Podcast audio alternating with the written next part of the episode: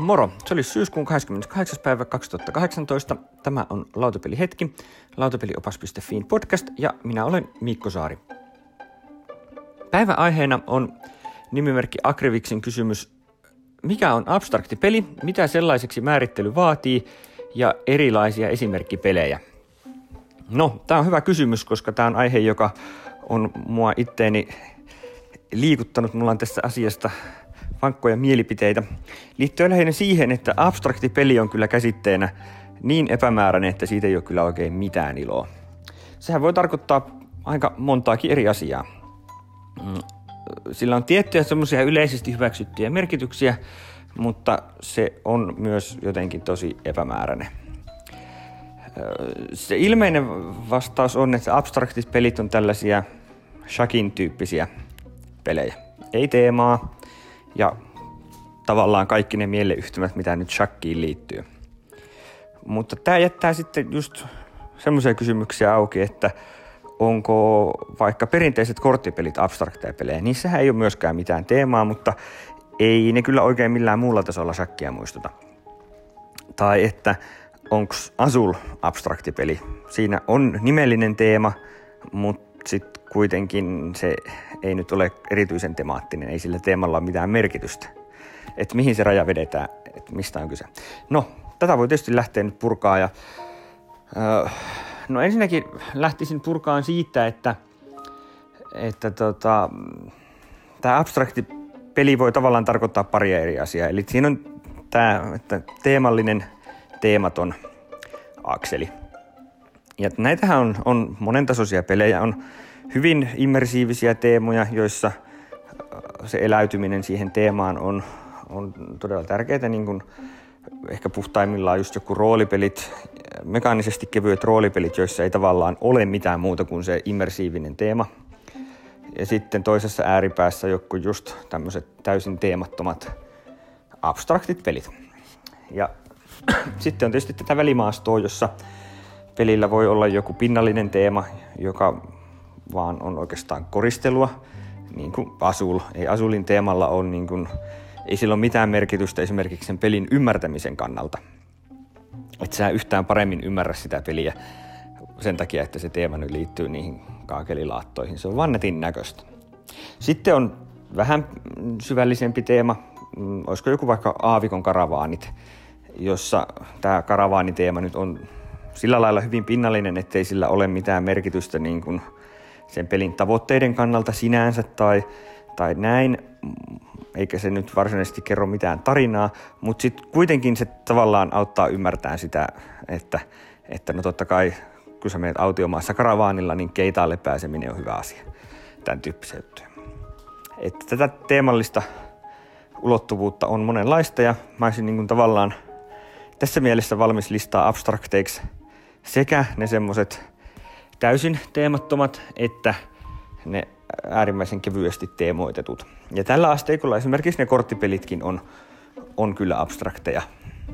Mutta eh, tämä on ehkä silleen kuitenkin, että jos niin kuin puhuu abstrakteista peleistä tarkoittaen teemattomia pelejä, niin, niin se on ehkä vähän sillä väärin siihen nähden, miten abstraktipeli yleensä ymmärretään, että olisi mun mielestä parempi puhua temaattisista, vahvateemaisista ja sitten toisaalta teemattomista peleistä, sen sijaan, että puhuu abstrakteista peleistä. No, sitten on tämä toinen ulottuvuus, eli tämä tämmöinen, sanotaanko nyt vaikka shakkimaisuus. Eli tässä tapauksessa semmoisia muita piirteitä, mitä tähän nyt sitten liittyy, on, on täydellinen informaatio, Eli pelissä ei ole mitään piilotettua informaatiota, vaan kaikki on niin kuin nähtävissä. Ja sitten tämmöinen satunnaiselementtien puute.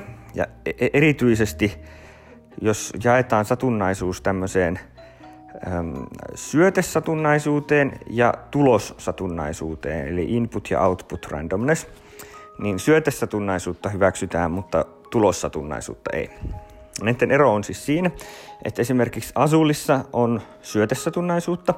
Ne laatat, jotka tulee sinne kerät, otettavaksi, niin nehän vetään sieltä pussista sattumanvaraisesti, mutta sitten kun ne on sinne laitettu, niin muuta sattumanvaraista siinä ei ole, ja kaikki pelaaminen tapahtuu ja päätöksenteko siinä vaiheessa, kun se satunnaisuus on jo tapahtunut, jolloin se ei ole siinä vaiheessa millään tavalla satunnainen. Ja sitten taas tulossatunnaisuutta on esimerkiksi kaikki nämä pelit, jossa päätät, että nyt minä teen jotain ja sitten heität noppaa, että onnistuuko se. Ja tällaista satunnaisuutta ei tietysti hyväksytä. Asulkin on täysin tavallaan laskettavissa ja syytäkin laskea kierroksen loppua kohden, että, että kenelle sieltä jää mitäkin. Se on ihan kaikki siinä nähtävissä ja se on tiedettävissä, miten se menee. Eli tämä tämmöinen täydellinen informaatio ja, ja determinismi ja laskettavuus on sellaisia asioita, jotka on, on tässä mielessä tämmöisille shakkimaisille abstrakteille peleille olennaisia.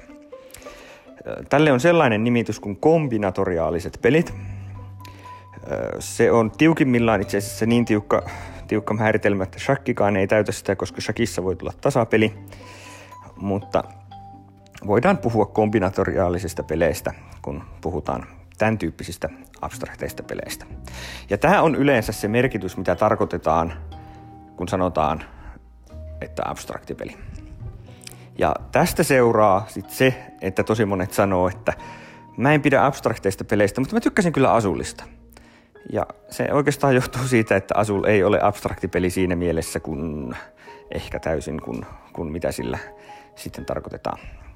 Toki Asul on tosiaan jollain lailla tässä tälleen laskettavissa, mutta ei se sitten kuitenkaan ole ihan, ihan niin kuin puhtaimmillaan tuommoinen kombinatoriaalinen peli. Tähän shakkimaisuuteen liittyy ainakin osittain just se, että ne pelin siirrot on niin pitkälti laskettavissa eteenpäin, jolloin tavallaan se, joka pystyy laskemaan niitä pidemmälle, voittaa. Jolloin siitä tavallaan tulee vähän sellaista, että, että pelin häviää se, joka ensimmäisenä tekee virheen, jota toinen pelaaja pystyy hyödyntämään, koska se pystyy laskemaan pidemmälle ja näin päin pois. Dvon esimerkiksi on hyvä esimerkki semmoista pelistä, joka on mun mielestä tavallaan silleen liian laskettavissa. Mä en jaksanut sitä pelata sen takia, koska mä en jaksanut itse laskea sitä niin pitkälle ja sit siinä nimenomaisessa pelissä tuntui häiritsevältä. Shakki on toinen, toinen samanlainen. Öm, olennaisesti yksi tekijä, mikä tähän tietysti liittyy, on pelaajamäärä, että jos sulla on useampi, useampi kuin kaksi pelaajaa, niin silloin se pehmentää aina sitä tosi paljon, koska koska sitten kun on monta pelaajaa, niin niitä mahdollisia vaihtoehtoja on niin paljon, että se ei enää ole ihan sillä tavalla laskettavissa niin kuin kaksin pelissä, niin käytännössä, käytännössä monin pelissä aina on, on sen verran semmoista kaaosta, että tämmöisille abstraktien pelien puristeille, niin monin pelit ei yleensä kelpaa. Ja tuota, tuota. No, ehkä siinä nyt oli niin kuin tämä, mitä halusin abstrakteista peleistä sanoa ja tota, mä koen tosiaan, että niin kun, jos abstraktilla pelillä tarkoitetaan tiettyjä asioita, niin se ei ole kovin, kovin niin kuin selkeä ilmaus. No, sitten jos ajattelee, että mitä näitä abstrakteja pelejä nyt olisi, semmoisia ehkä mihin kannattaisi tutustua, niin jos nyt unohdetaan toistaiseksi nämä vanhat klassikot, Shakit, Goat, tämän tyyppiset hienoja pelejä nekin on, niin äh, kyllä toi Chris Burmin GIF-pelien sarja on semmoinen perusjuttu, mistä, mistä niin kuin tämmöisten abstraktien pelien ystävän kannattaisi lähteä. Näitähän on aika monta, mm, mutta ehkä yleisesti ottaen Jinch ja Tsar on näistä varmaan semmoiset pidetyimmät. Ja ehkä Devon. Että ne on semmoisia, mihin kannattaa tutustua ehdottomasti. Santorini on varsin suosittu ollut Sehän tulee nyt suomeksi. Ja Santorini on kyllä hauska esimerkki siitä, että se alun perin ilmestyi täysin niin kuin tämmöisenä teemattomana abstraktina pelinä tavallaan, tai ainakin se toteutus oli sellainen, oli hyvin pelkistetty, mutta nythän siitä tuli tämä uusi versio, jossa on sitten tehty tämmöistä enemmän temaattista kuorrutusta tähän ulkoasuun, ja siitä on sitten tullut vetävämpi ja melkoinen Kickstarter-menestyshän se oli. Toki tämä kreikkalainen jumalateema siinä nyt oli alun perinkin mukana, ne jumalten erikoisvoimat ja muut, mutta, mutta eihän se nyt silti, kun se ei näyttänyt siltä, niin se ei ollut sitä. Mutta nykyisellään se on kaunis kuin mikä ja ihan kyllä niin kuin toisaalta silleen aika, aika raaka abstrakti, abstrakti peli, että kyllä siinä niin kuin, ei siinä paljon armoa tunneta, että taitavampi pelaaja vie. Fotosynthesis on tavallaan tämmöinen abstrakti peli aika vahvallakin temaattisella kuortuksella. Ei, ei se nyt mikään simulaatio todellakaan ole, mutta siinä on kuitenkin paljon semmoista temaattista juttua, joka on ihan järkeen käypää. Ja sitten hienot pahvipuut, jotka luo lisää sitä teemaa siihen.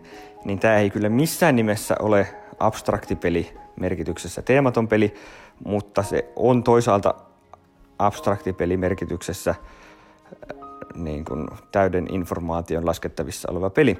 Ja siinä onkin hauska ristiriita, tai hauska ja hauska, miten onko se yhtään hauska, että Photosynthesis näyttää aika leppusalta perhepeliltä, mutta se on kyllä oikeasti aika raskas peli ja aika semmoinen intensiivinen. Et, et kyllä mekin, kun me sitä pelaajien valinta palkintoon pohditaan, niin se ei kyllä missään nimessä ole siellä perhepelisarjassa, vaan se on nimenomaan siellä harrastajapelisarjassa. Koska vaikka se näyttää silleen jopa vähän söpöltä, niin, niin se on kyllä itse asiassa aika raaka ja semmoista laskemista edellyttävä peli. Että tämmöistä tajunnan virtaa nyt siis tästä aiheesta. Tämä oli tämmöinen, mä, kun mä löydän lautapelit kirjaa kirjoitin, niin, niin siinä yhteydessä tähän, tähänkin pureuduin kyllä, niin tuli, tuli asiaa mietittyä ja sieltäkin kirjasta löytyy sitten hyviä, hyviä suosituksia mielenkiintoisista abstrakteista peleistä. Kannattaa ehdottomasti lukea. Kirja tulee saataville tässä varmaan lähiviikkoina. Ei muuta kuin lisää kysymyksiä tulemaan, jos tulee jotain fiksua mieleen tai vähän tyhmempääkin, saa kysyä tyhmiäkin kysymyksiä. Kysymyksiä voi lähettää mikko at lautapeliopas.fi tai sitten kommenttina, missä nyt ikinä tämän jakson näettekin. Kaikenlainen muunkin palaute ja tykkäykset ja arvostelut on tosi jees. Ne edistää aina podcastin näkyvyyttä mukavasti. Ei muuta kuin hyviä pelejä ja kiitos.